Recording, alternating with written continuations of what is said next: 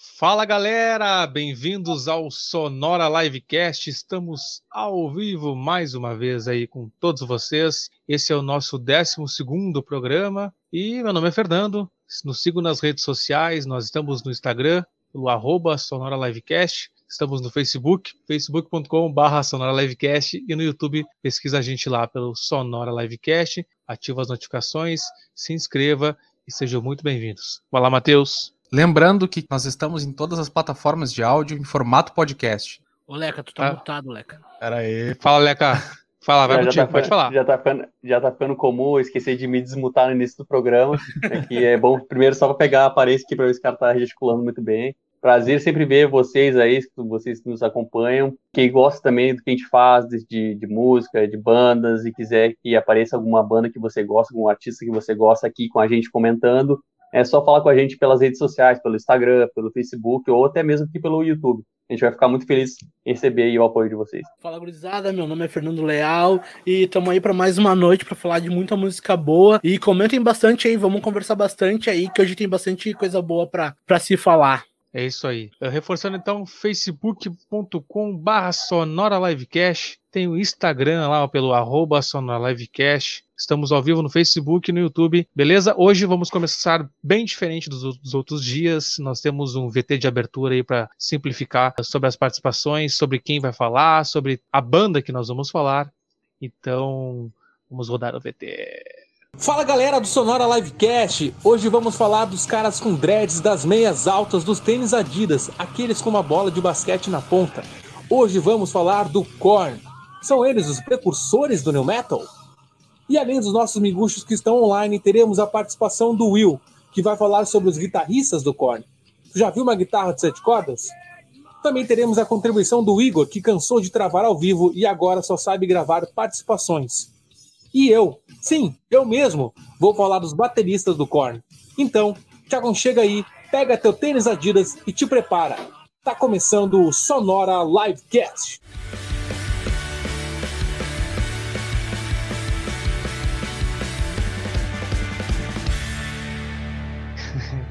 É isso aí, gurizada. Uh... Ô, meu, gostei. Obrigado. Foi muito bom. Fiz hoje, fiz hoje, rapidinho ali, só pra gente fazer um pouco diferente na nossa abertura. É, meu, olha essa... só, antes, fala, antes fala. de falar, nós aqui, eu, o Leco, o Fernando e o Matheus, a gente fica que nem a galera que tá assistindo a gente ali, tá ligado? Porque tem muita coisa é. que a gente não sabe que vai aparecer, tá ligado? E isso é tri... Essa é a ideia. A gente, a gente provoca os comentários dos VTs que vocês estão assistindo em casa e eles também não sabem. Então fica tudo uma questão assim. E provoca a atenção máxima deles, né? Eles precisam realmente é, ouvir e ver o VT para saber o que estão falando, né? Senão eles fica muito fácil manjar do cara estudar a resposta, né? E é isso aí. Então, todo mundo que está assistindo aí, sabendo, nós vamos falar da banda Korn. Quem vai começar os trabalhos contando sobre a banda, sobre o começo da banda é o Matheus aí. Vai lá, Matheus. Boa noite, galera. Primeiramente, antes de começar a falar sobre a banda, peço desculpas, pois estou com certos problemas técnicos de internet. Mas enfim, a banda Korn, cara, é uma banda, acho que todo mundo já ouviu falar. E ela foi formada em 93, quando uma outra banda foi extinta, que era LAPD. E aí, três membros já do Korn, que era o baixista, o, o guitarrista e o baterista, queriam tocar mais. E aí, eles encontraram um outro guitarra, o Welsh, e o Jonathan Davis. E aí se formou o Korn. Korn que a gente conhece hoje, enfim. Mas é aí uma banda super popular, né? Muito prolífica e bem diferenciada. O, o Nando tem uma, tem uma curiosidade a respeito de uma cartomante, é isso mesmo? Cara, é muito louco isso, cara, porque na real, cara, o baixista, né, o Field e o Red, o guitarrista, eles estavam num bar, tava tocando a Sex Art, que é a banda, banda inicial do Jonathan Davis, né? E aí, cara, chamou a atenção deles a voz, porque a voz do Jonathan Davis ela é melancólica, ela é tem uns gritos grito, ela é, oh, meu, ela é muito louca, e isso chamou a atenção deles. E aí, cara, a banda deles já estavam acabando, a outra banda tava acabando, a LAPD, a banda já tava acabando e eles convidaram o Jonathan pra, pra cantar na, na, na nova banda, que seria a banda Creep. E aí, cara, o Jonathan não aceitou, de, de começo assim, ele não aceitou. Só que aí, cara, ele foi consultar uma cartomante. E a cartomante falou para ele que se ele não aceitasse, ele estaria, estaria fazendo uma grande cagada, cara. E assim começa a história do Korn, né, cara? Com o Jonathan Davis consultando uma cartomante pra ver se podia entrar numa banda, meu. É muito louco. E aí, Leca, conta pra nós o que, que é esse lance da, da cartomante. Aconteceu contigo alguma vez, é? Cara, eu até jogo meus bus aí de vez em quando, mas nada muito sério, assim, pra entrar em bandas ou sair de bandas. Mas eu acho que os caras são, assim, no mínimo esotéricos, né, cara? Pro cara pegar e ir atrás de uma cartomante, mas olha que cartomante sortuda essa, né, velho? E se deu muito bem, né? Isso aí. Vamos pros comentários aqui, tem bastante informação já no começo do, dessa noite aí, galera entrando até antes da gente, que a gente se atrasa, né? Então a galera entra às 9h30 a gente entra depois, né? O Douglas Rodrigues comenta lá que foi o primeiro hoje.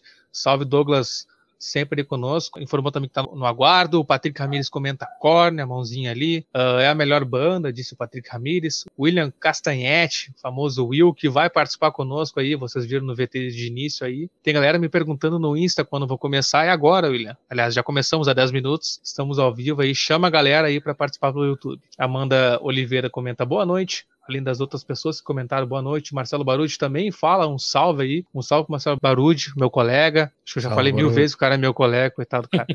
Nós mesmos comentamos kkk e eu não a gente consegue responder ao mesmo tempo. Parabéns por, por nós mesmos. É, muito boa abertura, Fernando. Valeu, gurizada. Eu quero saber o que é prolífula. Ah, o Matheus vai explicar para nós agora. E é isso aí, vai lá, Matheus. Ah, aliás, Matheus, comenta o que, que é essa, essa pergunta do Patrick e também nos conta aí sobre a, a discografia do Korn, os primeiros discos da banda. Beleza. O que eu quero dizer é que é uma banda que tem diversos álbuns, né? É uma banda muito produtiva, cara. Ela tem, ela tem muitos álbuns, ela, ela fez muitos trabalhos, tá ligado? Nós elencamos uh, alguns álbuns aqui para falar, mas eu vou fazer uma breve, uma breve linha do tempo até mais ou menos o, os álbuns que eu quero falar. Então a banda se formou em 93 e já em 93 eles lançaram a demo deles. Depois em 94 eles lançaram o primeiro álbum, que inclusive, já fazendo um link com o episódio do Sepultura, foi, foi um dos primeiros álbuns produzidos pelo Ross Robson, que produziu o Roots. Em 96 eles lançam Life Speech, que aí é um outro álbum, que, na, mais ou menos na mesma vibe do primeiro, já é um som eles já começam com um som muito característico já. Em 98 foi quando eles foram pro mainstream, que aí eles lançaram o Follow the Leader. Aqui já sem o Ross Robson. É um álbum, acho que extremamente conhecido, talvez seja o mais conhecido do Korn, com músicas como Freak on a Leash e, uh, sei lá, Got the Life e tantas outras. Em 99 eles lançam Wishes, e a partir daqui o Korn marcou o pedaço deles da história. É, é interessante pensar que, tipo, eles já começaram, cara, de uma forma completa, tipo, já estourando, assim, tá ligado? Porque no primeiro álbum nós temos músicas como Blind, tantas outras, assim, e os caras já têm hits desde o começo da carreira, tá ligado? Cara, o primeiro álbum ali que tem a Blind, a Blind é um hino, né? Apesar de eles não terem uh, estourado no mainstream com o primeiro álbum, ele tem músicas excelentes no, no, primeiro, no primeiro álbum. Eu acho que a introdução da, da Blind ela é muito marcante, né, velho? E o, o segundo já traz Adidas, né? Aquele álbum que traz Adidas, que tem um clipe muito louco, meu. Eu não sei se vocês já, já viram, se já se ligaram, que, tipo, tá numa autópsia deles mesmo ali, tá ligado? Que, tipo, eles estão mortos no clipe ali e tal. E depois já, já vem pro Fall Follow the Leader, né, cara? Que foi o álbum que estourou eles no mainstream, que ganhou vários prêmios, vários prêmios e tudo mais. E, ô oh, meu, tem uma coisa muito curiosa. Falou, a gente falou do, do no Sepultura no, no último episódio, que o, o Ross Robson, ele conseguiu ampliar o Roots, o Sepultura, de uma maneira excelente, assim, que o Sepultura ficou conhecido no mundo inteiro, uh, graças ao Roots, tá ligado? Só que Sim. no Korn foi diferente, ele não conseguiu estourar nos, nos primeiros trabalhos dele, tá ligado? Falando líder, ele é com outro cara. E, cara, tem várias curiosidades nesse álbum. Uma delas, cara, é que eles gastaram 60 mil doletas em bebida, em trago, em putaria na gravação desse disco. Será que foi por isso que estourou, que, que deu certo o álbum, né? putaria e bebida? Gastou muita grana, tiveram várias coisas. Ele traz uma ilustração, cara. São crianças brincando de amarelinha na beira de um penhasco, assim, cara. E eu não sei se vocês já viram o clipe que ele começa com uma animação, aí depois uh, parte por coisas reais, assim, e tem uma bala, assim, que vai, que vai indo, assim. Esse clipe, cara, o, o artista que fez uh, essa animação, ele é o mesmo cara que fez o clipe da Do The Evolution, do Pearl Jam, uh, em 98. Esses eram os clipes mais tocados da época, assim, tá ligado? Uma observação rapidinho. Esse cara é o mesmo cara que criou o Spawn, né, meu? Exatamente. Boa, boa lembrança. E, ô, meu, tá ligado que o clipe da Fall Away From Me, ele começa com o final do clipe da Freaking Unleashed. Sim. E esse, esse, clipe ganhou vários prêmios, né? Alguns Grammys e tudo mais. E é muito Sim. interessante isso aí, meu. Eu acho que é, um, é, um dos, é, uma das músicas e um dos clipes mais marcantes da banda. Do... É outro hino, né, cara? Se tu parar pra pensar, assim, acho que todo o álbum deles tem um hit que emplaca. Dessa primeira época, principalmente, tem um, um hit que emplaca, assim, e, e acho que todo mundo já ouviu, tá ligado? A galera que nos assiste aqui, a maioria é de Porto Alegre, né? E com certeza eles já devem ter ido numa festa que tinha num clube chamado Nel, alguns anos atrás, aqui em Porto Alegre, e tinha uma festa chamada New Metal Party. E essa música era clássica, ela tava em todas as festas, todas as festas. Todas as festas que tinha algum peso a ver com New Metal, Freaking Alicious era a principal música do rolê, tá ligado? É verdade. Ô, moleque, comenta aí um pouco aí. Não, é, eu ia dizer que Freaking Alicious é, bem dizer, um hino do New Metal, né, cara? E sobre o Adidas ali, cara, aquela, aquela ideia do clipe deles estarem dentro de, de, de um necrotério e tal, só pode ter saído da cabeça do Jonathan Davis, tá ligado? Porque ele fez um curso, tá ligado? Pra, pra até maquiar morto. E, tipo, é nesse nível, tá ligado? E é muito louco isso, cara. Muito louco. Ele trabalhava com isso, né, meu? Inclusive, uh, um diz, diz, a lenda assistente, que tem uma, assistente, assistente. É, tem uma das músicas que é sobre um corpo que chegou lá e, enfim, uma história bem macabra aí sobre. Que a gente vai falar mais disso pra frente, né? Mas é, é uma das experiências macabras da vida dele. Isso aí. Uh, deixa eu ver uns comentários aqui. Patrick Patrick Ramirez comentou ali: não estamos tolerando mais atrasos, tá? Prometemos então entrar impreterivelmente às 9h30 da noite, então na próxima. Sonora Lovers, Matheus Pédia, segundo o Douglas Rodrigues ali. Patrick Ramirez comenta: Frank On, Alice, só aceito fit com a Emily. Todd McFarlane criador Spawn. É, o William comentou ali. Patrick Ramirez, meu primeiro rolê New Metal foi na Nel. Nós também, cara. A gente, bah, eu, eu particularmente tenho outros estilos como preferência, assim, né? Mas era, era, todo mundo era mais novo ali, né? Então, pra encher. Acho que nem beber a gente bebia na época, né? A gente só ia pra festa. Né? Não bebia pouco. Cara, não, não bebia pouco. Cara, vale por eu... você. Cara, eu não consigo juntar os fatos de eu ir na festa e beber. Eu, cara, a gente bebia antes, né? Mas enfim, é que já não lembrava mais. É que tu é. já não lembrava mais. No, na hora que tu chegou na festa, já não tava mais lembrando. É, lembro até hoje a vez que lotamos um bus pra ir pra Nel. Cara, esse dia foi louco. Tu, tu, Fernando, tu tava nesse dia, tu lembra disso? Não, não lembro. Cara, Cara, foi uma festa, era uma véspera de feriado, cara. E isso lá, temos Guaraná com rolha lá. Mano, a gente encheu um ônibus inteiro com a nossa galera, nossos amigos, amigos de amigos, cara. É a galera tudo de preto, tudo do, do mal, assim, num ônibus. E acho que tinha três pessoas diferentes, fora o cobrador e o motorista, que eles estavam apavorados com a gente, velho. Apavorado. E depois juntou no centro uma galera de um outro bairro aqui próximo, cara, que a gente dominou, dominou o rolê, cara. Não era um ônibus, era um rabecão, tá ligado? Meu, esse dia tem, tem, mais uma história que eu me lembro que a gente chegou na frente da festa e antes de entrar tinha uns skinhead com uns tacos de, de beisebol, assim, metendo pressão na galera ali. Todo mundo ficou meio tenso achando que era briga, mas no fim a festa acabou rolando. Uh, o William Cassanete comenta ali: Fernando já tocou a Blind. Que eu lembre, cara, na nossa banda, que nós já falamos a semana passada, da Infinity Point Zero, a gente tocou Did My Time, não tocou Blind. Blind já era com o Christian, porque o Christian entrou e voltou na banda diversas vezes, enfim, mas é isso.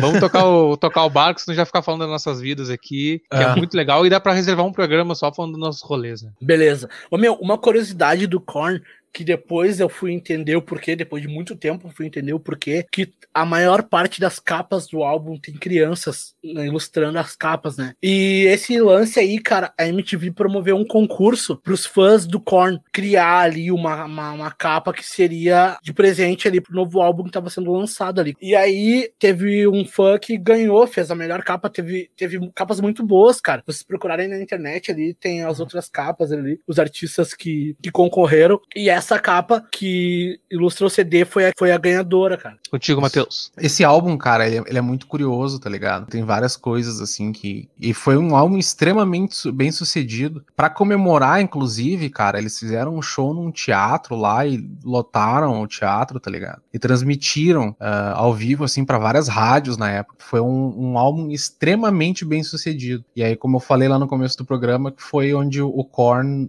botou o seu nome na história história de verdade, tá ligado? Com apoio da MTV lá, Freak Analyst, todo mundo, uh, Freak Analyst do álbum anterior, né? Todo mundo comentava sobre esse clipe e era uma coisa muito inovadora e os caras trouxeram isso, não só na música, mas no visual e no, do jeito que eles tratavam com o público. Eles faziam, tipo, sessões de pergunta, que nem um jogador de, de, de futebol faz, como é que é? Assessoria de imprensa, como é que é? Conferência, Exatamente. tá ligado? Os caras uhum. faziam isso, entrevista, ah, faziam um monte de coisa. Eles souberam muito fazer o, o nome deles aí. E Meu... aquela relação com o South Park lá, Matheus? Alguns dias, alguns, algum tempo antes, assim, do, do álbum ser lançado, ele tinha um single, né, que, que seria o Falling Away From Me, que é outro sucesso aí dos caras. E aí eles apareceram num episódio do South Park. Era um episódio que era um episódio de Halloween, e aí eles parodiavam o Scooby-Doo, tá ligado? Tipo, o Korn era como se fosse a trupe do, do Scooby-Doo lá, tipo, estilo South Park, assim, é completamente ridículo o episódio, é fora da casinha, tá ligado? Mas o interessante é que nesse episódio foi a primeira vez que a Falling Away From Me tocou em... Eles lançaram a música no South Park, e eu acho que, que é muito marcante isso no Korn, porque tu pega uma certa época, assim, certas referências de MTV, esses bagulhos assim, e o nome dos caras sempre tá no meio, tá ligado? É incrível incrível, cara. É incrível. Os caras, eles marcaram uma década, literalmente. O que, que tu ia falar, Nando? Esqueci, passa pra próxima. ah, lembrei, lembrei, lembrei. Desculpa, memória curta. Lembra que eu falei que no, na produção do, do Fallen Leader eles gastaram 60 mil doleta em trago, em putaria e tudo mais. E em 98, o Jonathan Davis teve o primeiro filho. E ele começou a ficar mais de cara. E aí, cara, eles contrataram um outro cara para produzir um álbum que era um cara mais rígido, que seria o, o álbum Wishes, né? O cara era mais rígido e não aceitava que a galera bebesse durante o trabalho. E isso é uma, uma, mais uma curiosidade, né, cara? Que talvez tenha sido o segundo estouro do, do Korn, né, cara? Fala, Leca, comenta aí pra nós esse lance da, da relação com o South Park aí, com o Korn. Tá travadinho. Tá, eu peguei o travamento do, do Matheus, viu? Desculpa, é, o vento, é o vento. É maldição do Igor. É o vento, a gente vai sair voando já pelas. pelas é, mas é bom para navegar na, na, nesses mares da internet, ter um vento na, na, na, na vela, né, meu? Cara, é o seguinte, esse lance aí, eles, eles sempre tiveram. Eles sempre tiveram, assim, um apelo, assim, com os fãs, né? E tem um, uma outra capa que também foi feita por um fã, mas não foi por causa de um concurso e sim porque eles escolheram a imagem, falaram com foi assim, tipo, se eles podiam usar e tudo mais. E é uma, uma capa muito marcante também, com crianças na capa, que é o nome do, do álbum, eu nunca soube falar direito. É Untouchables. Fala aí pra nós aí, Untouchables. Un... Exatamente. E isso são, eram crianças, o, o, artista, né, que é fã deles, que fez, era sobre crianças da Índia, né, cara, que estavam passando um, um, problemas graves naquela época e tal. E eles usaram a capa do cara, o cara liberou super de boa, assim, e ficou super feliz. Imagina, os caras que têm super fãs quererem ter, ter o desenho para fazer uma capa de um álbum que vai ficar pra, pra vida inteira, sabe? Negócio muito massa. Os caras têm, têm essa relação muito forte, assim, fãs, que eu acho muito foda, assim. E uma coisa que o Matheus falou ali, que passou um pouco batida, é sobre essa questão da banda uh, usufruir bem desses momentos extremamente chatos, né, cara? Que é ficar dando entrevistas, cara, ah, qual, qual é o nome da banda, por que o nome da banda é assim? Aquelas perguntinhas, né, que a maioria dos artistas não gostam de responder, eles estavam lá, né, digamos, se sacrificando e indo em todas essas coletivas de imprensa para divulgar, para responder muita pergunta merda e todas aquelas coisas e conseguiram alavancar realmente o álbum. E isso faz um, é, uma, é um diferencial. Tem bandas que não conseguem fazer isso, não aguentam fazer isso, sabe? E eles fizeram muito bem. Sueli Souza comentou ali, rapidinho, voltando nos comentários. Cheguei, Sueli Souza com... chegou a tempo aí, nós temos um bom tempo, sabe que a gente fica mais de uma hora aí. E comenta bastante aí, nos segue nas redes sociais. Matheus, tem a, aquela relação também do Tomb Raider lá, a Rainha dos Condenados. Como é, como é que funcionou aquilo lá com o Korn? É, isso aí a gente. Agora eu vou pedir para os ouvintes nos acompanharem, que a gente vai dar um salto no tempo e depois a gente vai retornar um pouquinho. Mas o Korn, ele sempre foi conhecido assim por fazer participações com várias, várias uh, pessoas, né? Vários, várias bandas. Os caras apadrinharam Limp Bizkit. Limp Bizkit uh, criou o nome que ele, ele criou de certa forma por causa do Korn. Manson, Rob Zombie, Ozzy, aí Deftones, esses bagulho, todos esses nomes assim que eventualmente vão chegar e os Sepultura mesmo, já do, do, episódio passado que a gente comentou. Os caras sempre foram muito sociáveis, assim, com as outras bandas. Digo, digo de maneira, né, por cima. Enfim, Aí lá em 2002, cara, saiu um filme que era o Rainha dos Condenados, tá ligado? E aí a trilha sonora, ela é assinada pelo Jonathan Davis, né, o vocal. E aí por alguma razão lá legal, sei lá, bem o que que foi, né? eh, Ele não poderia cantar. E aí ele fez, vários artistas participaram, o cara do Static X participou, do Disturbed, o Chester do Linkin Park, o Manson, o cara do Orgy, participaram fazendo os vocais pra trilha sonora. E os caras do Korn, mais outros artistas, os guitarras do Korn, participaram da parte instrumental lá da parada. E em 2003, cara, foi quando eles lançaram aí como Korn de verdade, eles lançaram o clipe da Did My Time do como uma trilha sonora assim, digamos, pro filme do Tomb Raider da Angelina Jolie. Só que é interessante notar que essa música ela não entrou na, na, na trilha sonora oficial por questões legais. Tipo, os caras fizeram clipes, tu procurar no YouTube, tá aí o clipe com, com cenas do Tomb Raider, mas esse filme oficialmente não faz parte da trilha sonora. Tipo, ele faz parte no, no mundo das ideias, tá ligado? Mas oficialmente ele não tá lá. E aí, tipo, puta, é uma música uh, ganhou Grammy, tá ligado? Eu, acho que aí nessa parte, cara, pelo menos aqui do- da galera que eu conheço, foi quando o Korn estourou a full. Aí todo mundo ouviu falar de Korn, passava lá no, dos mix TV da vida toda hora, tá ligado? Eu acho que, que é um outro grande marco aí, e depois eu vou até comentar rapi- rapidamente sobre o álbum desse, dessa música, mas é um outro grande marco aí na história do Korn, é essa música do Did My Time, eh, como trilha sonora do Tomb Raider. Comenta aí, Nando. Cara, o Corner tem muito a ver com esse lance de trilha, né, meu? Se for ver os clipes deles, são bem produzidos.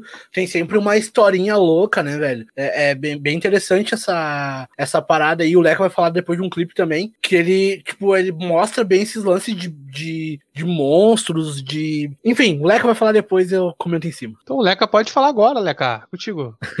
Era é, Trogless, né? Que era o Exato. clipe que eu ia comentar. E, e, aliás, tem esse clipe, ele é proto, um dos, o, pra- o protagonista do clipe, ele é de um seriado que eu gosto muito, que é Breaking Bad, né? Que é o que no, no caso do Breaking. Bad é o Jesse, exatamente, que é o ator. Que eu acho muito massa o trabalho desse cara, eu acho ele muito bom, assim, ele é bem expressivo. E nesse clipe, ele bem dizer, ele retrata a letra da música, né? Que fala do cara tá sofrendo bullying o tempo todo, os caras querendo chutar, bater, xingar o tempo todo e tudo mais. E o cara só, só quer explodir, falar, e, enfim, botar para fora. E, e nisso do clipe ele mostra eles dentro do como se fosse a cabeça do cara pensando essas coisas, né? A banda enquanto isso. E o cara durante as cenas pelo pela escola sofrendo bullying e apanhando e tudo mais e sofrendo e as coisas querendo sair de dentro dele, tipo, tipo, as caras querendo sair assim para berrar, sair para fora dele para botar para fora, o cara aguentou tudo aquilo sozinho.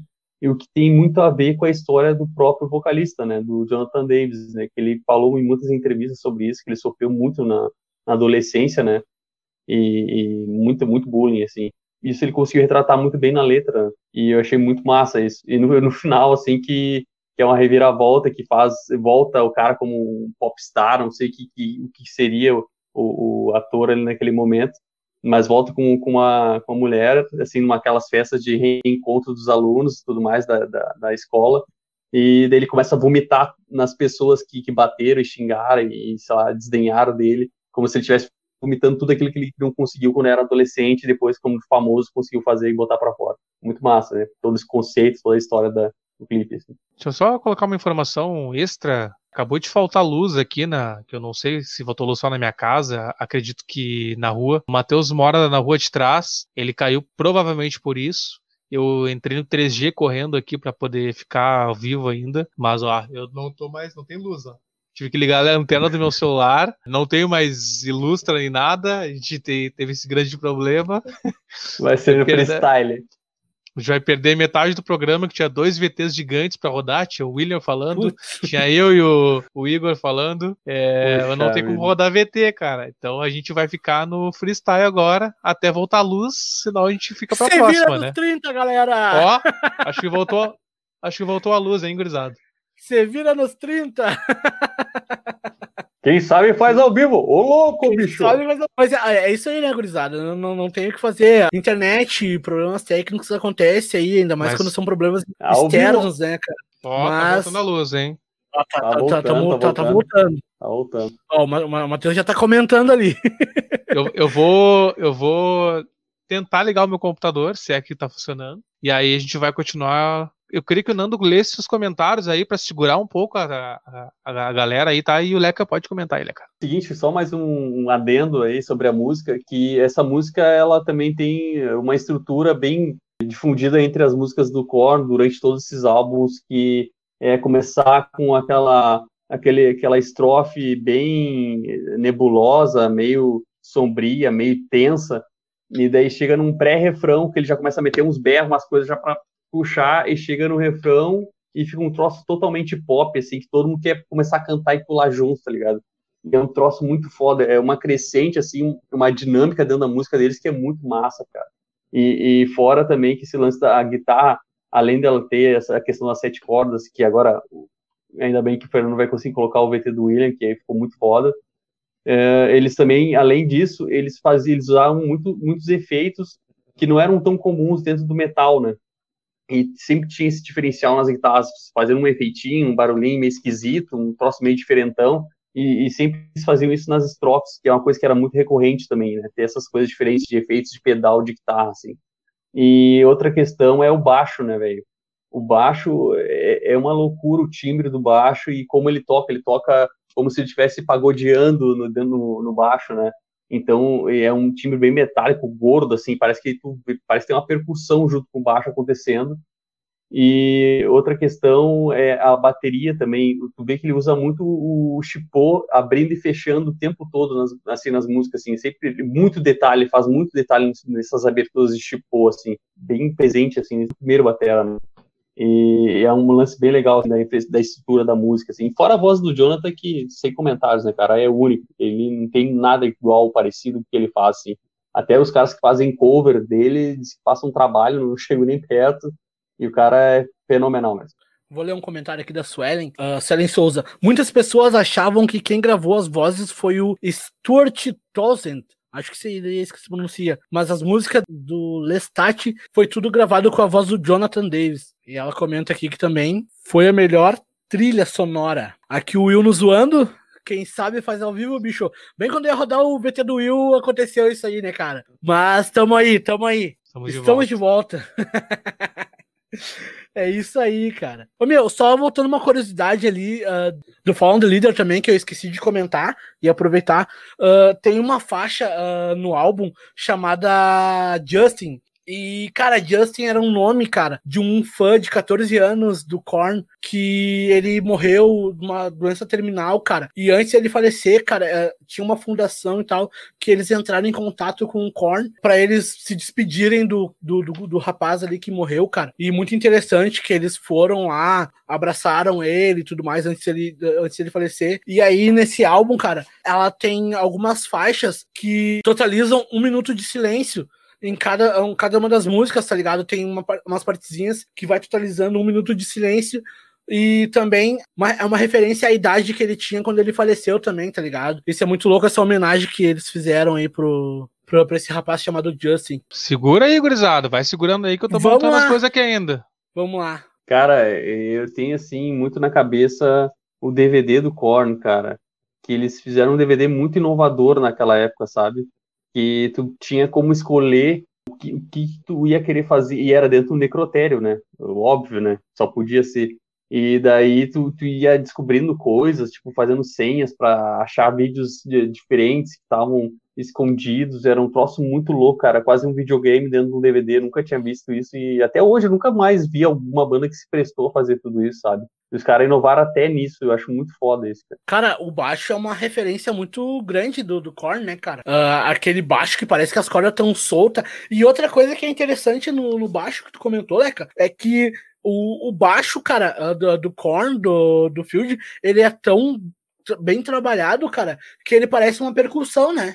A cozinha fecha total com ele ali, velho. Com. Eu não lembro o nome da técnica que ele usa ali, mas enfim. Slap, uh, ele, eles slapping. Tem uma música, cara, inclusive o Will que tá aqui, que tá, tá nos, nos, na nossa audiência hoje, vai, participar, vai ter uma participação breve aqui. Uh, a banda que ele tocava, que a gente já tinha falado outras vezes, que era a Infinity Point Zero, eles tocavam várias músicas do Korn, e uma delas era a Right Now, que é uma música que tinha uma pegadona do baixo, e o Furby, que é o Pedro, que era baixista da, da banda, ele conseguia fazer na época ali, tipo, bem, bem a performance, tá ligado? E o Joe, que era o vocalista também, ele conseguia fazer imitar bem o fazer o cover do, do John Davis era bem bacana, cara. O Korn tocou aqui no, no Brasil em 2013, cara, no Monster of Rock. Uh, alguns amigos meus foram nesse evento aí. E nesse evento, cara, tinha algumas bandas bem legais, cara. Que uma delas, que é uma banda que eu gosto bastante, que é o Kinsington Gage que é uma banda de metalcore com uma pegada bem, bem, bem, bem louca. E o Hater Bridge também, cara, tocou nesse festival. Hater Bridge, não sei se vocês conhecem, é uma banda de, de metalcore com hardcore bem pesadão, assim, sabe? Protestante e tal. E tocou a Limbistas também, se não me engano, tocou nesse evento. Vai lá, Lé, vai lá, Lé, tu tem que chamar o Não, só, eu, só, eu só ia dizer a questão do Korn, cara, que eles fazem parceria e além da parceria eles ergueram muita gente, né? Que é o exemplo do Limbiskit também que lá no início ele, ele recebeu uma fita do, do vocal do Limp e escutou, pirou e ajudou os caras, tá ligado? Ela bancou os caras.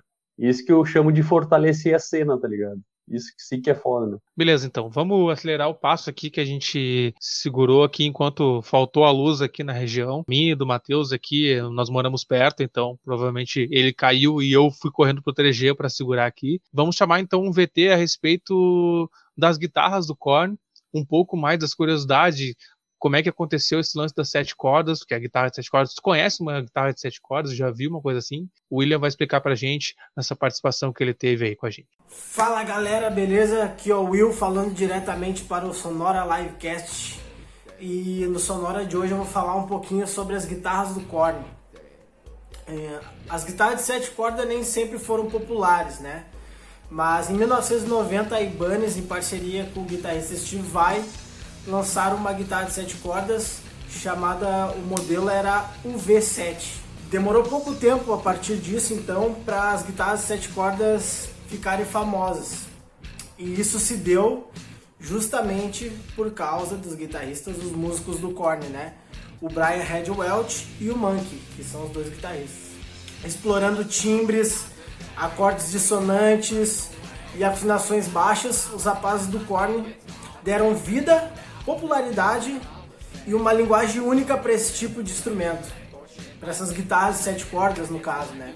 Tornando elas algo imprescindível, tanto para o som que o Korn faz, né, para a sonoridade do Korn, quanto para o seu estilo. O próprio Steve Vai, em algumas entrevistas, ele menciona os guitarristas do Korn, dando crédito, dando mérito a eles pela popularidade das guitarras sete cordas, né?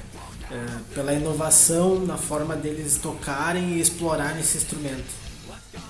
E agora eu deixo a pergunta para vocês aí, meus amigos do Sonora. É, o que, que, vocês acham desse reconhecimento do Steve Vai sobre os guitarristas do Korn, né? Sobre os caras do Korn.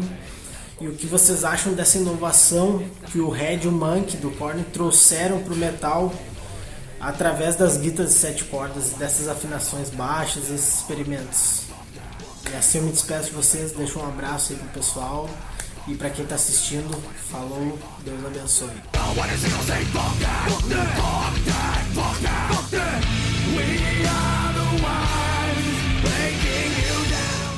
É isso aí. Hoje já era dia 22. Bom, é isso aí, vocês ouviram a pergunta do, do Will. E eu vou deixar pro único guitarrista antes. Uh, seja bem-vindo de volta, Matheus. Tamo Obrigado, junto. Faltou, faltou luz, é nós. Tô movido faltou... a ódio, velho. Não, não, não foi na tua casa, foi na, na região. Acredito que faltou luz aqui também, né? Ou nós nós não pagamos a conta. Mas voltando ao assunto, eu de, gostaria de, de, de passar para o único guitarrista de nós quatro aqui que responda as perguntas ali do, do Yoli. Responde aí, Leca. Cara, eu acho, antes de guitarrista, eu acho um lance muito foda da, da humildade, né, do Steve Vai, apesar dele ser um dos, dos três maiores guitarristas aí daquela época já, uh, do mundo, né, e muito, era quase, era considerado um deus da guitarra, tá ligado? E ainda assim, como era só solos de guitarra e tudo mais, era um lance muito específico, né? Que não tinha, não tinha abrangência muito grande eh, na, uh, internacionalmente para popularizar a guitarra, assim, apesar de ele ser um guitarrista, meu Deus, de, demais, assim. e, e ele pegar e dar o crédito para os caras do, do, do, do Korn, assim, é muito massa, cara, muito massa mesmo, assim, ver essa grandeza dele, tá ligado? E a segunda é, resposta seria, cara, a inovação é sempre muito bem-vinda, tá ligado? E essa inovação deles de, de trazer isso pro metal e baixar a afinação, porque a afinação do bordão do, da guitarra em sete cordas seria assim, os caras baixaram lá meio tom para chegar no, no lá, né? E ficou um negócio mais grave ainda, e isso deu um peso adicional assim absurdo tanto é que foi utilizado junto que quem levou isso pro, pro Sepultura, que a gente falou semana passada, né? Foi o próprio produtor do Korn, tá ligado? E isso foi muito massa, isso acabou popularizando mais ainda e hoje se usa muito no metal essas afinações ou até guitarras também de sete cordas. Então foi uma revolução muito grande, sabe? E, e os, os, artistas que apostam em experimentar, tem alguns que no momento que fazem a experiência não, não são muito bem uh, vistos, tá ligado? É um negócio meio que, ah, coisa estranha, e depois se normaliza e todo mundo, ah, que demais, os caras eram geniais, a gente não sabia e tal. E isso é muito louco, cara. O músico tem que, tem que fazer coisa nova, tem que sair da mesmice. É isso aí. O que, que, tu acha aí, Matheus? Isso aí que o Leca falou tá, tá certíssimo, cara. Não adianta, tá ligado? Tipo, a gente, principalmente quando é adolescente, tem aquela ideia mais purista das coisas, tá ligado? Mas não adianta tu ter um instrumento ou um, estilo musical e, e ficar naquilo para sempre, tá ligado? Tipo, muita gente, assim, pelo menos na minha época de adolescência, e eu também, eu admito que eu já, fi, já cometi esse erro, tá ligado? O cara é mais truzinho, assim, aí ele enaltece o Steve Vai, mas não vê o avanço que as outras pessoas fazem fazem, tá ligado? O Korn foi uma banda que eu sempre gostei, mas hoje em dia, até comentei com o Leca ontem, a gente vê um. A gente entende melhor como é que aquele som funciona, tá ligado? Porque a gente vai amadurecendo com o tempo, a gente, o nosso ouvido vai treinando ou vai. Uh, nossa mente vai se abrindo. E eu, eu acho que essa, essa contribuição e a, o que o Steve Vai falou, que os caras popularizaram isso, é extremamente correto, tá ligado? Não adianta tu ter uma parada se não, o público não consome. Quer falar alguma coisa, Nando? Não, cara, eu acho bem interessante essa, esse lance das da sete cordas, né, cara? Que dá, um, que dá uma identidade mais pro peso do Korn, cara. É os criadores do New Metal, né, cara? E ele, ele é interessante, né, cara? Porque ele não é, tipo, que nem um Sepultura que era mais, mais rápido, assim, talvez, e outras bandas que era mais, mais reta. Ele tem uma pegada meio parada, mas com um peso, assim, sabe? Que tu sente uma violência, assim, nesse peso, assim, tá ligado? Meio melancólico, é bem, bem, bem da hora. Isso aí. Só ele comenta ali, Hate Hate, Hatebreed é muito, é muito bom. É, o William também comenta ali. É, Hatebreed é New York Hardcore. Douglas Rodrigues também fala que é muito foda. O Igor uh, comenta ali que então a culpa pelo Limp, Limp Bizkit é deles. Sim. E alguém que você quer comentar quanto, quanto a isso. E nossa, o Zack Wide deve odiar o Korn. Matheus? Em parte, a culpa do, do Limp Bizkit é do Korn. O, Fred, né? Que é o vocal do, do Limp Bizkit. Fred. Ele, ele tava lá no show do Korn, diz a lenda, né? Que ele tava lá no show do Korn, né, ele mostrou o som pros caras e o Korn fez eles, eles apresentarem, acho que um, uns, uns, dois shows, eu acho, alguma coisa assim, de graça, tá ligado? Só pra expor a banda. E a partir daí o Limp Bizkit virou o que é hoje. Então, sim, em partes o Limp Bizkit só existiu por causa do Korn. Eu queria falar duas, duas coisas aí, e as duas são em relação ao que o Matheus falou. Primeira, já vou começar pelo final aqui, já porque ele acabou de comentar, que como é importante, né, cara, tu ter uma banda e tu fortalecer as bandas que estão lá, sabe? Tipo, por exemplo, um cara banda nacional, uh, reconhecida aí no, no, no, Brasil, vai, vai para uma cidade, digamos, do interior, ou de uma região, exija, cara, exija que tenha uma banda local, tem que ter uma banda local, uma no mínimo, assim, se não for duas, três, quatro, tem que ter, porque tu só vai voltar naquela cidade se o estilo de música ainda estiver sendo curtido lá se só tu toca esse estilo de música, tu vai ir lá cada não sei quantos anos, essas pessoas vão envelhecer e essa música não vai se perpetuar, esse estilo não vai se perpetuar. Outro estilo vai entrar e tu não vai voltar nunca mais lá. É importantíssimo os caras pegar e ajudar as bandas a crescerem e entender que tem espaço para todo mundo. E se tu ajudar a fortalecer eles, lá na frente pode ser tu, tá ligado? Isso é importantíssimo. E a segunda coisa é, é sobre o que o Matheus comentou na nossa conversa de ontem, nos bastidores, que eu, eu, eu escutando Korn, cara, eu já gostava muito já na adolescência. Quando eu reescutei, revisitei agora, meu, eu percebi como é bom, cara. Como é bom, é muito, muito bom. Assim, é muito bem trabalhado as coisas. E hoje eu dou muito mais valor, sabe? Porque agora eu sei como é que funciona para tirar aquele som e, enfim, como é que os caras chegaram naquele ponto e todo o valor estético que tem.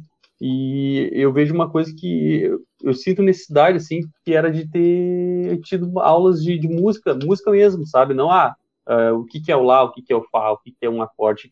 Música, tipo, parar, vamos sentar, vamos escutar uma música, vou trazer um, sei lá, um músico que toca baixo aqui, para vocês verem como é que se toca, como é que se tira tal som, e vocês vão entender como é que ele se chega naquela música ali, e, sabe, e desconstruir as músicas, mostrar, assim, sabe, o valor que elas têm, tipo, olha que maravilhoso que é, cara, como é que conseguiu chegar nesse, nessa música, sabe? Isso seria muito bom, cara. Muito bom, assim, ia ser enriquecedor para todos os estilos de música, assim. Ia ser muito massa. Contigo, Matheus, vai lá. Ele quer falar uma coisa aí. Esse bagulho que o Leca falou ali no começo, tá ligado? De, do som se perpetuar faz 100% de sentido, porque eu, eu, garanto que muita gente que desdenhava o Korn antigamente ia preferir que o Korn fosse mainstream hoje e tivesse menos porcaria na, passando na TV, tá ligado? Verdade. Então, a gente tem um VT para rodar depois ali a respeito. Um questionamento: existe um nu metal dentro de um nu metal, né? É, essas diferenças musicais dentro desse estilo. Tem um VT falando sobre a bateria, é o mesmo VT falando sobre os, a, os estilos de baterias que participaram e a relação musical quanto a, ao Korn ter, ter, se tornado pop ou vendável. É uma, um questionamento que a gente vai falar depois. Então, isso envolve uma mudança de som. Então, o que, que o Matheus pode falar pra gente aí sobre essa mudança que o Korn teve aí? Eu divido o Korn em quatro fases, tá ligado? Em todas elas, eles sempre mantiveram a pauleira, assim, claro que, que tem a sua mudança de som, mas eu divido em quatro fases, que é o começo, lá de 93 a 99, né? Depois na segunda fase, que é de 2002 a 2005, depois 2007 a 2011 e 2013 a 2019. Parece, cara, que eles estão sempre mudando, tá ligado? A essência continua a mesma coisa, e mais pra frente eu vou falar isso aí, mas, tipo, eles não tiram o pé da raiz, mas eles estão sempre experimentando, sempre fazendo coisa nova. Isso é uma coisa que eu acho que vale a pena, tá ligado? É interessante, como o Leca falou ali, como músico, né? Mas também como para ser viável no, no mercado, tá ligado? Tu fala também a respeito ali do álbum do Untouchables de 2002, que, que, que tem essa, essa relação aí? Isso é, é, um dos álbuns que eu, que eu elenquei, que eu, eu pensei que ia deixar para depois, mas é, esse Vai álbum agora. ele é um álbum que eu acho que é aí que já começa a segunda fase, tá ligado, do Korn. E aí ela vai terminar lá em 2005 com o See You On The Other Side, da capa lá do fã. E eu acho que aí eles marcam um, um flerte com outros estilos, inclusive uma pegada mais gótica ou industrial, assim, de leve, tá ligado? E aí eles estão começando a abrir o, o som deles, apesar de ter as pauleiras espalhadas pelos álbuns. Tu consegue a partir daí traçar uma linha evolutiva pro som do Korn hoje. É, eu acho que começou por aí, cara. Certo. Deixa eu ver se tem algum comentário aqui. Douglas Rodrigues, a questão de banda local em abertura de shows virou lei, não? Se alguém souber responder a respeito disso. É lei, é lei só quando é exterior, né, do país. Daí é lei. Mas daí Entendi. é local, é do Brasil, daí pode ser qualquer banda de qualquer lugar, não necessariamente do, da cidade e tal. Certo. O Igor Pereira comenta ali que, mas o New Metal, ou Nu, infelizmente trouxe muita banda modinha, só para surfar a onda. Alguém quer falar a respeito? Ó, complementando, desculpa, tanto que envelheceu. Uh, gente, inclusive nesse VT a gente já falar sobre isso. Alguém quer comentar antes? Toca o VT. Cara, pode tá, ser, vai, então comenta. Toca o VT, toca o VT. ah, então tá, então entendi. Vou rodar o VT. Vamos rodar um VT aí, o VT que vai explicar um pouco aí sobre o, o questionamento do New Metal dentro do New Metal e sobre os bateristas, que é, toco bateria. Eu quis é, falar um pouco dos, né, da, da cozinha ali do, do Korn para vocês. Saudações, amigos e audiência do Sonora Livecast. Hoje em dia em que falamos de Korn. Eu, sem querer e curiosamente, estou vestindo a camiseta do Deftones. Curiosamente, porque é uma banda que sempre foi muito crítica ao, ao estilo nu metal que o Korn é fundador, digamos assim, e que o Deftones é apontado como um cofundador desse estilo, do qual eles se afastam e têm um esforço de, de se afastar desde sempre. É, o Chino Moreno, inclusive, em uma entrevista recente, vocês podem buscar a íntegra, disse que no gênero tem é, bastante banda boa, mas tem muita coisa estúpida também. Pontuou que o Limp Bizkit é uma dessas coisas estúpidas. O Deftones também, que nesse movimento de se afastar do, do, do estilo no metal, negou sistematicamente diversos convites do Korn para tocar junto. o que já gerou rusgas aí, algumas tretas, um falatório entre as bandas, mas enfim terminaram amigos, cada um fazendo seu caminho, e esse era o desejo do Deftones, fazer um caminho independente de uma banda como Korn, sair debaixo desse guarda-chuva e não ficar parecido demais, além de não envelhecer com o estilo, porque é um estilo que realmente envelheceu, muitas bandas que ficaram fiéis ao nu metal acabaram outras bandas estavam nesse estilo só por moda, né? O que acontece com todo estilo que dá muito certo, qualquer sucesso estrondoso acaba trazendo muita gente por moda e para ganhar uma grana, né? Então vamos ouvir um pouquinho do Deftones e um trabalho recente aí pra gente ver o, o quão diferente o, eles conseguiram chegar na sua estética. Roda aí.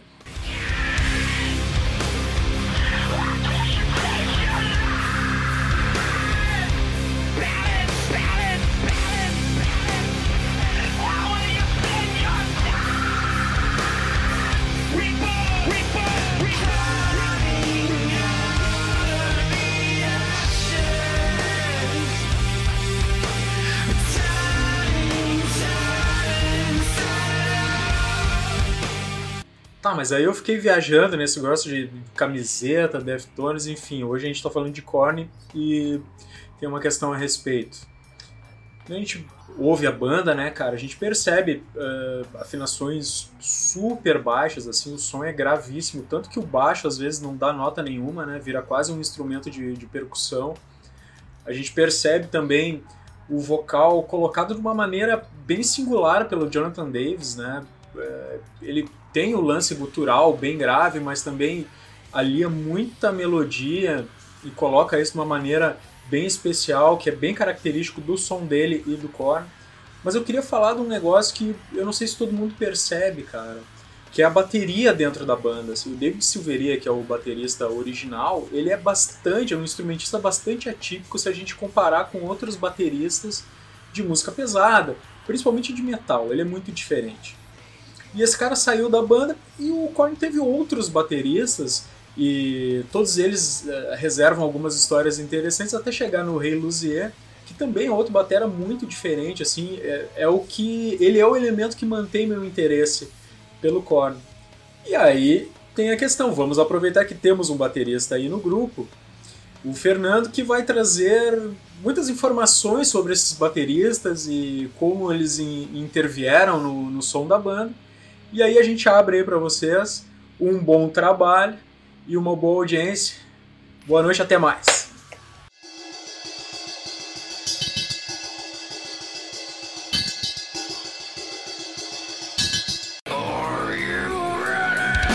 Fala galera do Sonora! Bom, antes de responder os questionamentos do Igor, é importante contar um pouco sobre os bateristas que participaram da banda porque entre o baterista inicial e o atual, outros tiveram participações, sejam em turnês ou em gravações de disco. David Silveria foi o baterista do Korn até 2006, e o que culminou na saída dele foi o fato da banda perder a essência das suas composições. Explico.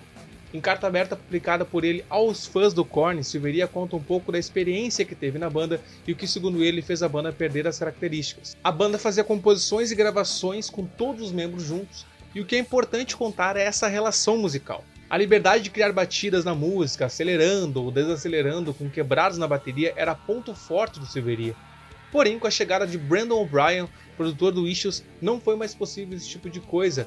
O Brandon pediu para o Silveria que tocasse mais simples, sem muita firula. E no fim das contas, o Silveria, taxado como difícil de se trabalhar nas gravações, acabou acatando ao pedido do produtor. E o derradeiro disso tudo se deu após ele descobrir que Jonathan Davis gravaria as vozes só após a parte instrumental que deixou o Silveria puto da vida, já que eles sempre gravavam tudo junto. Em 2006, o baterista original sai da banda e o Korn se preparava para a gravação do oitavo álbum, o Untitled. E uma das curiosidades desse álbum é que foi nesse que tiveram participações de outros bateristas em gravações e nas turnês. Terry Bozzio foi chamado para as gravações do Untitled e acabou gravando seis faixas do álbum. Outro baterista que despontou nas gravações do disco foi Brooks Wackerman, à época tocava no Bad Religion e atualmente baterista do Avenged Sevenfold. Brooks gravou outras 4 das 13 faixas do disco, mas está faltando algo aí, certo? Sim, exceto a faixa número 1, que é a intro, restam outras duas músicas que foram gravadas por ele mesmo, Jonathan Davis. Só que precisava de um baterista para realizar a tour de 2007. Cogitado, Terry Bozzio não queria apenas participar da tour, mas sim entrar na banda solicitando 25% dos direitos do Korn, o que foi rechaçado pelo grupo. Foi então que o Korn convidou Joey Jordison, baterista do Slipknot na época. Joey participou da turnê de 2007 até a entrada do atual baterista Ray Luzier.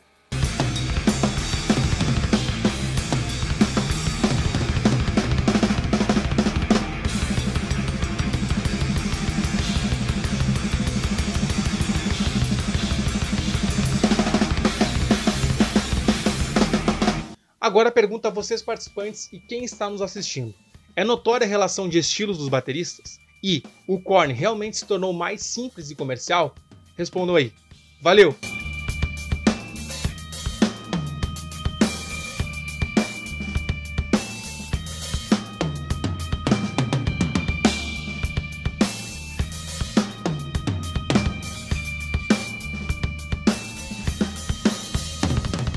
Tadam! Esse é o VT completinho para vocês. Boa. Tá, gurizada, com vocês aí, então, eu vou deixar para vocês e depois eu comento sobre os bateristas, então responda as questões que foram propostas. Pode começar, Leca. Cara, Como... eu Cortou, Nandinho. Cara, seguinte, eu já tinha começado a falar. Eu, eu comecei a falar direto do, do, do primeiro Batera. Ele tinha essa, essa questão da, da, da, da diferença dele de chipô, cara, que ele atacava muito sequinho, ele dava vários. tss, tss, tss, E, demais, assim, tá ligado? Ele fazia muitas, muitas coisas, assim. Tem músicas que são quase dançantes, é um metal dançante, que me falha a memória agora o nome da música, que é uma música super conhecida do Korn, que é sempre com o chipôzinho que é tss, tss, tss, do início ao fim, e é um bagulho, não tem como o cara ficar parado numa festa, tá ligado? É quase um pop do bagulho, metal, tá ligado? E já os outros bateristas, eles, eles são mais técnicos, assim, mas é um lance meio, meio, sei lá, parece que o primeiro batera tem um feeling diferenciado, assim, sabe? É uma coisa mais orgânica, e os outros bateras é meio que são bons, são excelentes, mas eles são comuns dentro do metal, sabe? Não tem uma, pra mim, assim, pessoalmente, não tem uma coisa muito, assim, deles, assim, sabe? Vai lá, Nando, tua vez. Cara, eu ia falar ali antes que eu não que eu não conheci muito o trampo do novo Batera, tá ligado? Eu conheço só os, os trabalhos antigos mesmo. Foi- É até uma falha minha, porque eu não, não pesquisei, tipo, a atualidade do Korn, tá ligado? Eu fiquei mais mesmo nos álbuns que eu, que eu gostava, os anteriores ali e tal. E então essa, essa parte eu não tenho muito, muita fala. Eu só acho engraçado o nome do, do David Silveira, que ele parece o nome de lateral esquerdo do, do, do- da seleção seleção portuguesa, tá ligado? Mas enfim, era só isso que eu queria comentar. Agora segue o baile pra quem entende. Mas era uma puta estileira, velho. Bah, ele, o Diego Silveira, bah, estileiraço, aquele sempre com a cavanhaquezinha aqui, cabelinho descolorido, não sei o quê. O cara era muito estileiro. Mais Fala, novo, Matheus. né? Agora tá meio esquisito. Cara, então, como eu tava falando lá no, no See on the, on the Other Side, eles mudaram de gravadora, tá ligado? Mudaram de, de selo. Aí eles foram lá pra Virgin. Não sei se teve algum, alguma relação com isso, mas a partir dali o som já não é mais a mesma coisa. Não me lembro se o, se o David saiu nesse álbum ou foi depois, cara. Até se alguém nos comentários aí puder me dar a informação direitinho. Ele saiu em 2006. Mas, em 2000, tá, então foi um ano depois desse álbum aí. Aí é que tá, tá ligado? Tipo, tu pega bandas que nem. Vou puxar outra banda do New Metal aí, que é o Slipknot. E os caras, o som deles, se tu for botar lado a lado o que tem hoje com o que era lá no começo, não tem nada a ver, tá ligado? E eu acho que, que sim, tipo, comercialmente falando, é mais viável tu ter essa transformação, mudar o teu estilo para não ficar datado, que nem o Igor falou, né? Do que se manter na mesma coisa. Eu, eu acredito que, sei lá, são poucas bandas que conseguem se manter a mesma sempre e vão continuar sendo comer- eh, comercialmente viáveis, tá ligado? E é interessante isso, porque tu muda um- uma coisa na fórmula da banda, tu muda o estilo, tá ligado? Seja produtora, seja gravadora, seja membro, tu vai mudar alguma coisa. Vimos isso no episódio passado com Roots do Sepultura também, que foi uma mudança de estilo bizarro, assim, tá ligado? De, um- de uma hora pra outra. Bizarro eu digo não no sentido ruim, né? Mas foi, foi uma mudança de uma hora pra outra, assim. Eu acho que é, que é interessante isso aí, cara. E pra uma banda é saudável, tá ligado?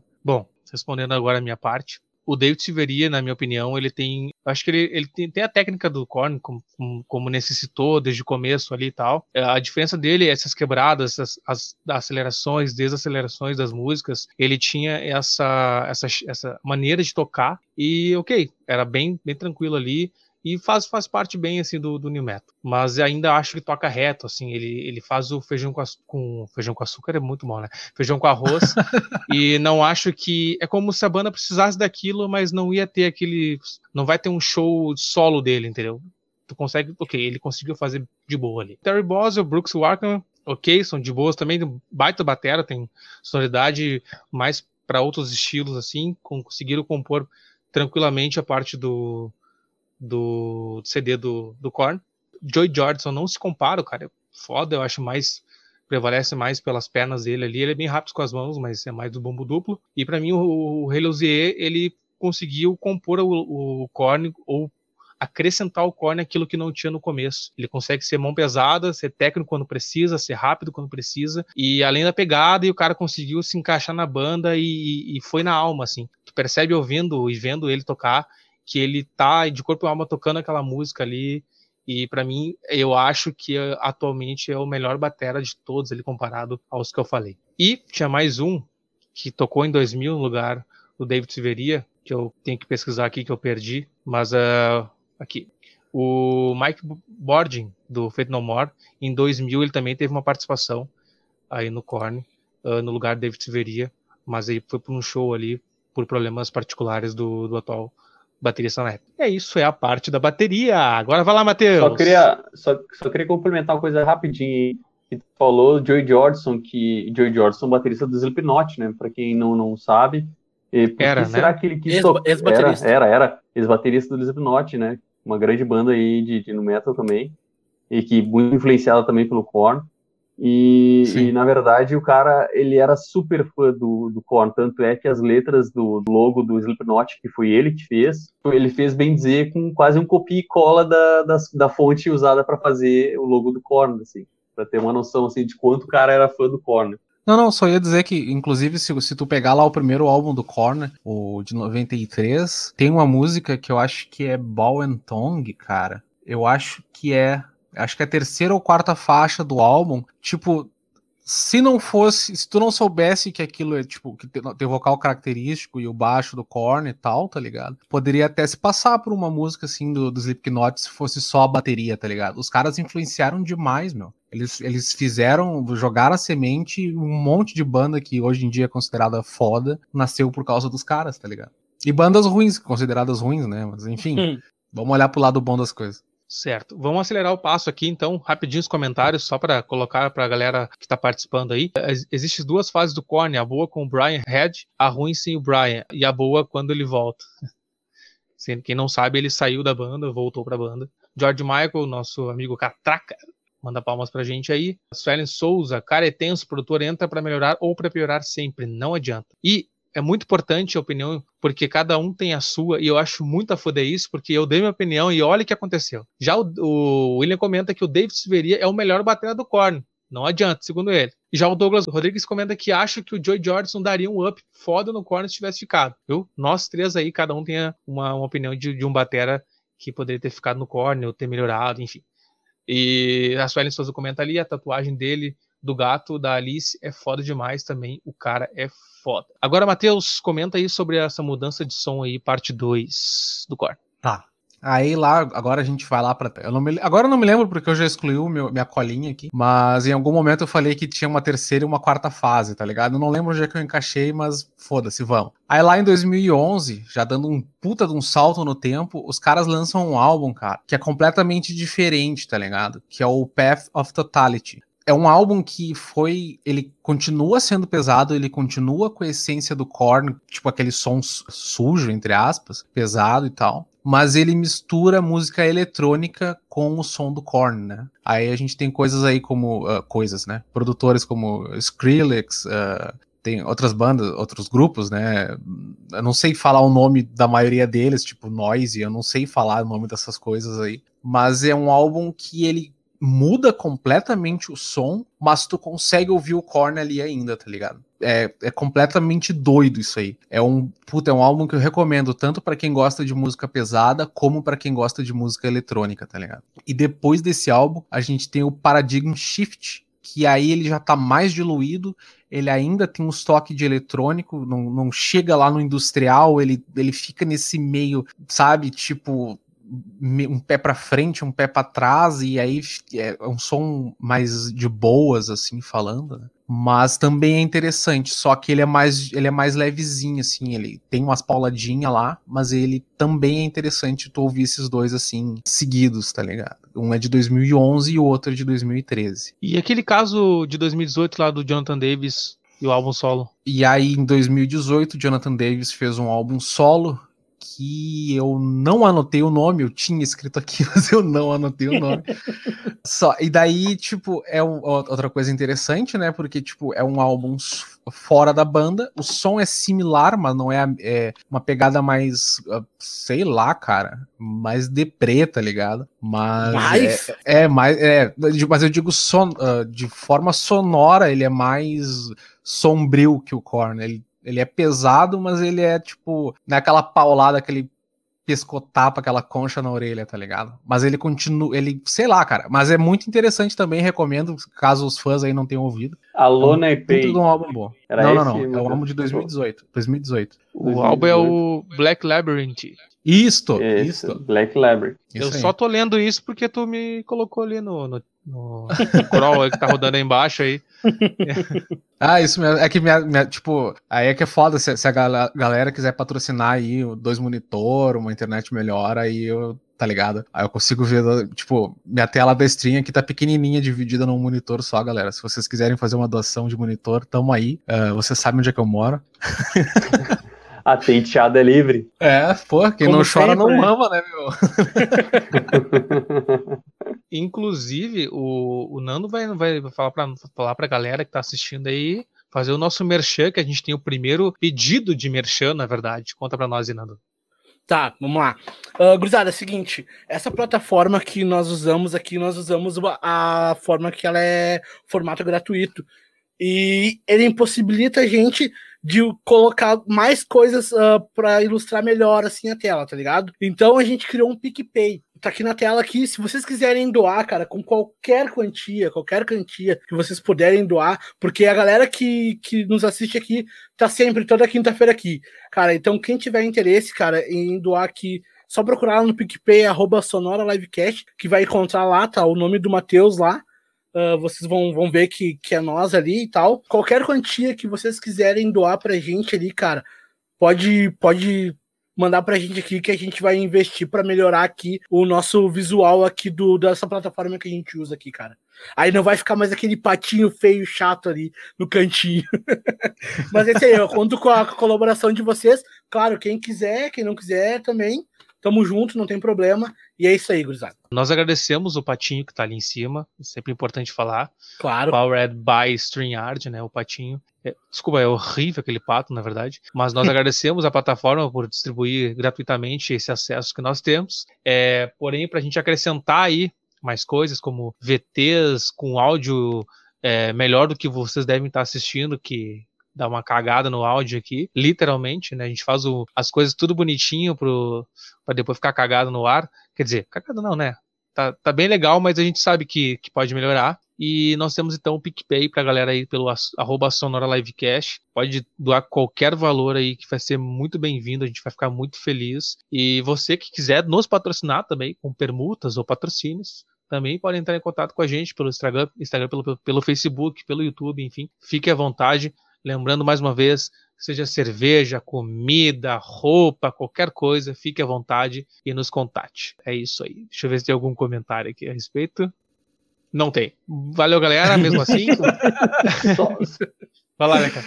Só um comentáriozinho rápido que o Matheus falou lá sobre bandas que dificilmente, sem mudar, continuam no, no hype, né? Tem um, uma, um sucesso e tal uma banda que incrivelmente mudou muito pouco, ao meu ver, que é Red Hot Chili Peppers, e um dos últimos sucessos dele, assim, que é recente, que é Dark Necessities, é, é uma das músicas mais ouvidas dos caras e o videoclipe mais visto, assim. E, e eles não mudaram ah. muito, assim, a sonoridade, um negócio muito louco. Só um adendinho pequenininho, assim, pra vocês. Posso fazer uma tréplica? Ah.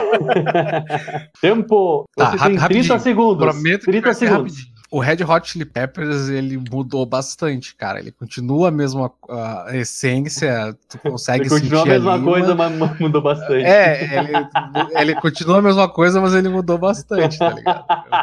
Eu, eu, eu discordo desse ponto, assim. Tu, tu, consegue ver fases no Red Hot. Já terminou? Eu boto a regressiva cara. no ar ali, ó, pra ti, ó, 30 segundos.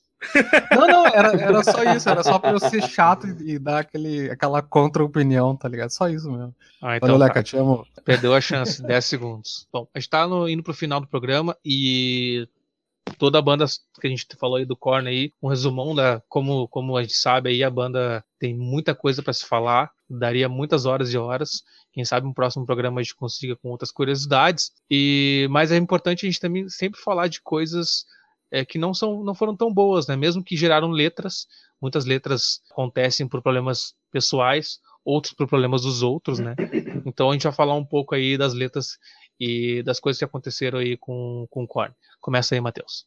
Cara, o Korn, principalmente lá pelo, pelo começo da banda lá, tem muitas letras que, pelo menos o que diz a história, né, que são baseadas em experiências dos caras. E aí eles tinham essa parada, assim, que, que é bem legal, tipo, de, ah, tu faz a letra aí pra, sei lá, pra chorar, ou tu faz a letra pra querer soltar porrada, tá ligado? Mas o que importa é tu te expressar, é tu, tu te soltar dentro daquela música, tá ligado? E aí uh, os caras têm, têm letras como a Daddy, lá do primeiro álbum, que diz a, diz a, a história né, da música, o, Jonathan Davis foi abusado sexualmente quando era menor, e aí tem essa letra que pá, se tu pega a letra, ela é sombria pra cacete, tá ligado? E se tu ouvir a música, ela é mais sombria ainda, porque o cara tá lá chorando no. no, no... Eu sei que parece estranho falar isso chorando, ficou mal, desculpa. O cara tá lá, tipo, gritando, tá ligado? Ele tá agoniado cantando aquela música. Pá, pelo menos para mim, me dá um sentimento ruim ouvir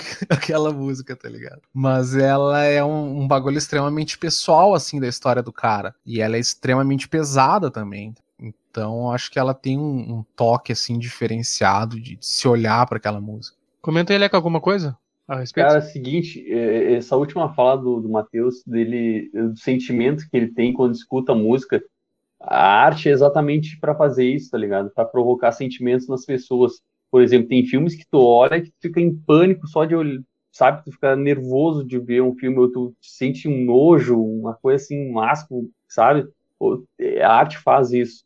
E, e, e, acredito que pela letra que ela tem, eu acho que o, o, sentimento que eles queriam passar com a música que acompanha a letra, que tá junto, intrínseco ali, é justamente esse, deixar a pessoa é, entrar dentro do mundo que ele tava sofrendo é. naquele momento, tá ligado? E é um bagulho muito foda. O Jonathan Davis, ele é depressivo, né? Ele toma remédios, se trata, enfim. Até ele fala que o estado atual dele é, é em tratamento, tá ligado? E é complicado isso, sabe? Bem, bem difícil. E nessa época ele era criança, né? E, e o pai dele, ele tinha uma madrasta também que tentou matar ele, literalmente tentou matar ele. O pai dele acabou descobrindo e se separou dela depois. E aí eles tinham uma vizinha, cara. Ele foi abusado sexualmente quando criança por uma vizinha. E daí quando ele foi falar pro pai dele, o pai dele meio que não deu bola. Ah, capaz, vai, vai reclamar ainda uma mulher tentou te tocar, não sei o que tem, que sabe aquela coisa bem machista mesmo, assim, não, meu filho, as mulheres já querem meu filho, entendeu? E era uma criança, cara, não era um homem, tá ligado? E é um troço que ele bate em várias questões que eles conseguiram colocar bem, assim, na, nessa, nessa música, porque dentro da música tu vê que ele tá falando de vários pontos, né? Ele tá falando como se fosse o ponto do pedófilo, o ponto da criança, o ponto do pai. Tipo, ele, ele consegue falar de vários pontos de vista dentro da mesma música. É um bagulho muito louco, assim, em questão de letra. E questão de música, eles conseguiram pá, fechar certíssimo, assim. Muito foda, Sim. cara. Muito foda mesmo. Só vou, só deixa eu, tipo, quando eu falei, eu gosto da música, tá ligado? Como música. Eu concordo exatamente com o que o Leca falou, mas é só para retificar o que eu falei. Tipo, a música ela em si é boa, mas o sentimento que ela me traz é ruim, tá ligado? Sim, sim, sim. Só para deixar claro, assim, tipo, o que eu quis dizer, tá ligado? Cara, eu concordo plenamente com o Matheus, cara. Eu não consigo escutar a música porque eu acho ela muito pesada. Muito pesada, não sonoramente, mas a letra dela ela é muito tensa, cara. Ela, ela dá uma agonia de, de, de tu ver a tradução da, da música, tá ligado? Então eu confesso que eu, que, que eu não consigo mais ouvir essa música. E, cara, o Jonathan Davis, ele passou por várias situações, né, cara? Desde a infância, quando aconteceu esse fato que gerou essa música. E também a gente comentou também sobre a, a Trophless, né? Uh, que ele fala da adolescência dele, cara, que ele ia pra escola e sofria bullying. Uh, ele era identificado com esse lance gótico do, de pintar o olho, pintar as unhas de preto e tudo mais, cara, e ele, ele apanhava na escola por ser desse jeito diferente, tá ligado? E as coisas aconteciam com ele, cara. Então, tipo assim, tu vê nos clipes, como eu falei, que são bem produzidos, tu vê o sentimento que, que eles bossam nas músicas ali, cara. Uh, falando da vida dele, cara, e a, essa depressão que rola ainda, que ele ainda tá em tratamento, cara. Ele já tem 50 poucos anos, ele ainda tá em tratamento, cara. E vários acontecimentos acontecem na vida da, desse cara, cara, que é bizarro, velho. É bizarro. É, eu me surpreendo dele ainda, tipo. Ele conseguiu sobreviver a tudo isso e ainda consegue expor em músicas, tá ligado? Tem muita gente, pessoas que já sofreram por esse negócio e acabaram ferindo outras pessoas por causa desse, dessas, desses traumas que tiveram, tá ligado? John Davis, ele casou, cara, se eu não me engano, foi em 2001, por aí, com uma atriz pornô. Uh, e ele gostava muito dela, tiveram dois filhos e tudo mais. Cara, em 2018 ela faleceu de overdose, cara. E ele, ele fez algumas músicas que era para ela e ele se, se emociona ainda, tá ligado? Quando ele canta essas músicas. Cara, é muito bizarro as, as coisas que acontecem na, na vida desse cara, cara. E no, nos primeiros discos ali, principalmente, tu consegue ver ali a, o sentimento que ele trazia nessas músicas aí, velho. Isso é uma coisa muito legal, cara, do, do Jonathan Davis, da interpretação dele, tu vê que é muito de verdade, assim, como ele interpreta as músicas, assim, tá ligado? Como ele canta, a força que ele coloca, a melancolia que ele coloca, sabe? Até esse negócio meio de, de berro, de, de, não de berro de gutural, mas berro, assim, de, de socorro, tá ligado? Um bagulho muito louco, cara e ele sente de verdade, tanto é que a primeira vez que eles fizeram a execução de Derry, dessa música que a gente estava falando antes, ele começou a chorar e não conseguiu terminar a música, cara. A primeira vez que eles foram tocar ao vivo a música em show, não na gravação, né? E foi um, um, negócio muito louco, assim, até eles pararam, tipo, tudo bem, parou o show, ele foi lá, se resolveu e voltou depois com outra música, assim. O cara sente de verdade que ele canta, não é um bagulho ele é extremamente true, tá ligado? Então, gurizada, estamos chegando então no final do nosso programa de hoje. Vamos terminar em alto astral.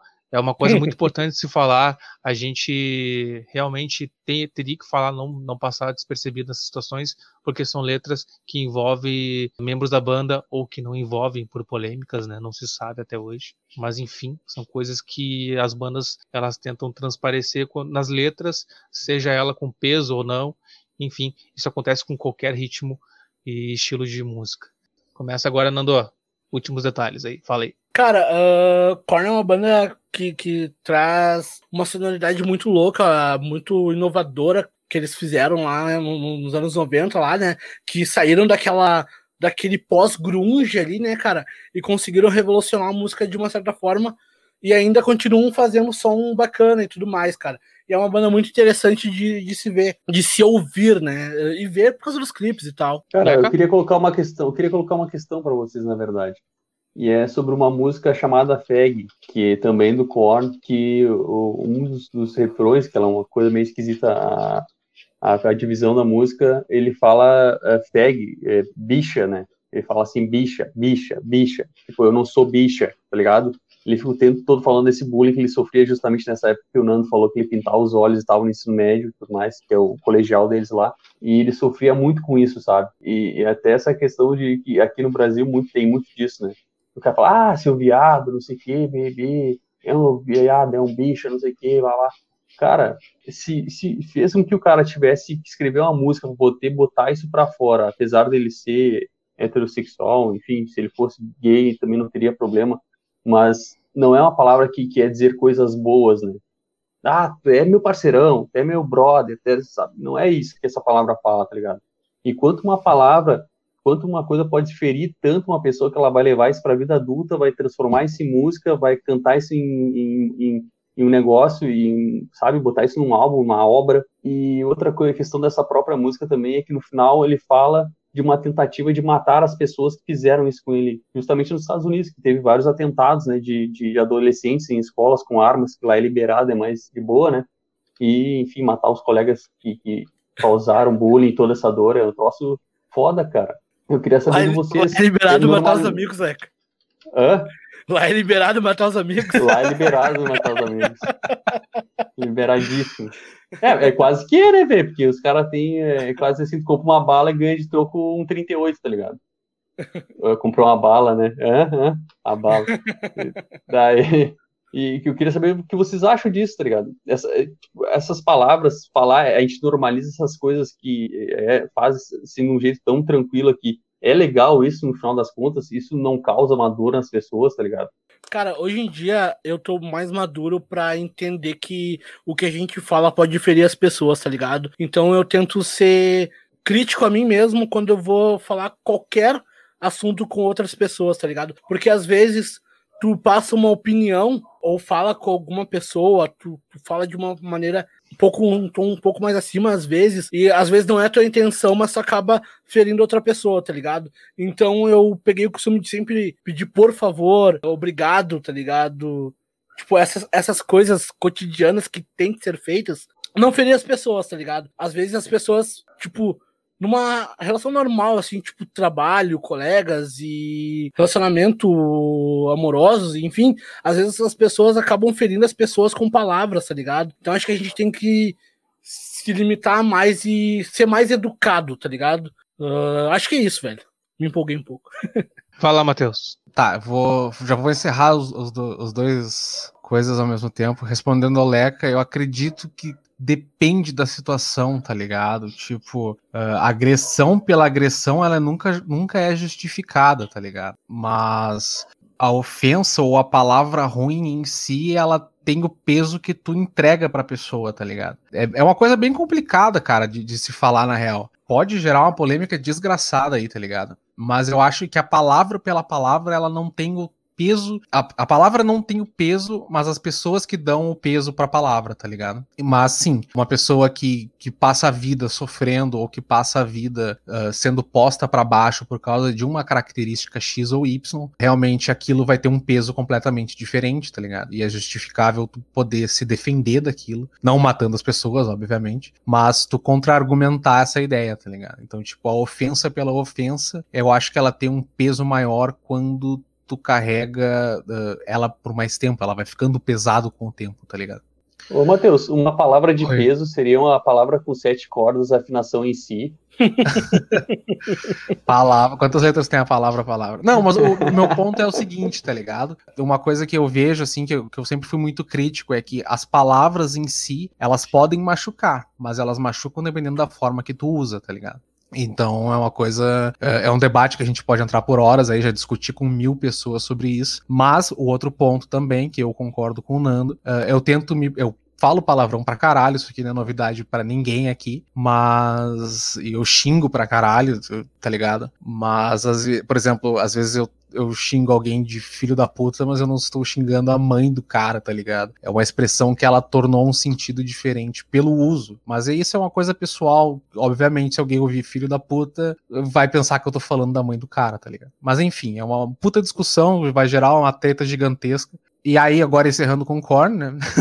vou mudar de assunto. Enquanto eu ainda não tô com a corda no pescoço, eu vou mudar de assunto. Mas, cara, o Korn foi uma banda que eu sempre gostei, assim, desde a adolescência. Os caras, eles, eles marcaram uma trilha sonora e essa agressividade deles, aí é uma outra coisa que a gente pode entrar no assunto. Porque, por exemplo, se essas pessoas que elas uh, repetem um comportamento por elas terem, sei lá, passado por N processos de trauma, tá ligado? Se elas tivessem tivesse um meio de extravasar esse comportamento e poder tratar esse comportamento, ou que nem no caso do próprio Jonathan Davis, de terem acreditado nele, estendido a mão para ele no suposto caso lá do, do, assédio, tá ligado? Porra, cara, seria uma sociedade muito melhor, tá ligado? Uma coisa que falta no ser humano. Eu sei que pode parecer meio contraditório eu falar isso, mas é que falta capacidade de, tu se identificar no outro, tá ligado? Eu não vou te xingar de graça, eu não vou te, te botar, uh, te tocar de uma maneira que seja ruim e tal, porque eu, eu espero que isso não aconteça comigo, tá ligado? Exceto, né, falar palavrão, porque isso aí eu não, consigo, não sei mais controlar. Mas, mas, sei lá, cara, eu acho que o Korn. Caralho, Matheus. O que, cara? não, é que é uma coisa que isso aí já tá encrustado em mim, então eu posso ofender os seus ouvidos, mas não, não, é a minha intenção. Desculpa, mas é o meu vocabulário, tá ligado? E, e cara, e, e foi um, uma forma, de certa forma, o som deles foi uma forma de eu conseguir extravasar esse sentimento que eu sentia na minha época de adolescente, tá ligado? Que era essa raiva, assim, que, que, que eu sempre senti na. Coisa de adolescente, né, meu? O cara tá meio despirocado com o mundo. E eu acho que é um, é, é, a música também pode ser uma forma de terapia, né, meu? Tu soltar aquela raiva, aquela agressão que tu tem, para te não sair virando um pescoço na rua, sei lá, alguma coisa assim do tipo. Mas enfim, é isso. Eu nem, eu nem prestei atenção no que eu falei, eu só fui falando e falou a galera. Próximo episódio eu não estou aqui. Tá é o seguinte, valeu galera, muito obrigado. Até semana que vem. E a gente volta semana que vem com uma nova banda. Quem sabe já com aquelas bandas da votação uma nova banda de metal. Tamo aí e até semana que vem. Valeu. Um abraço a todo mundo.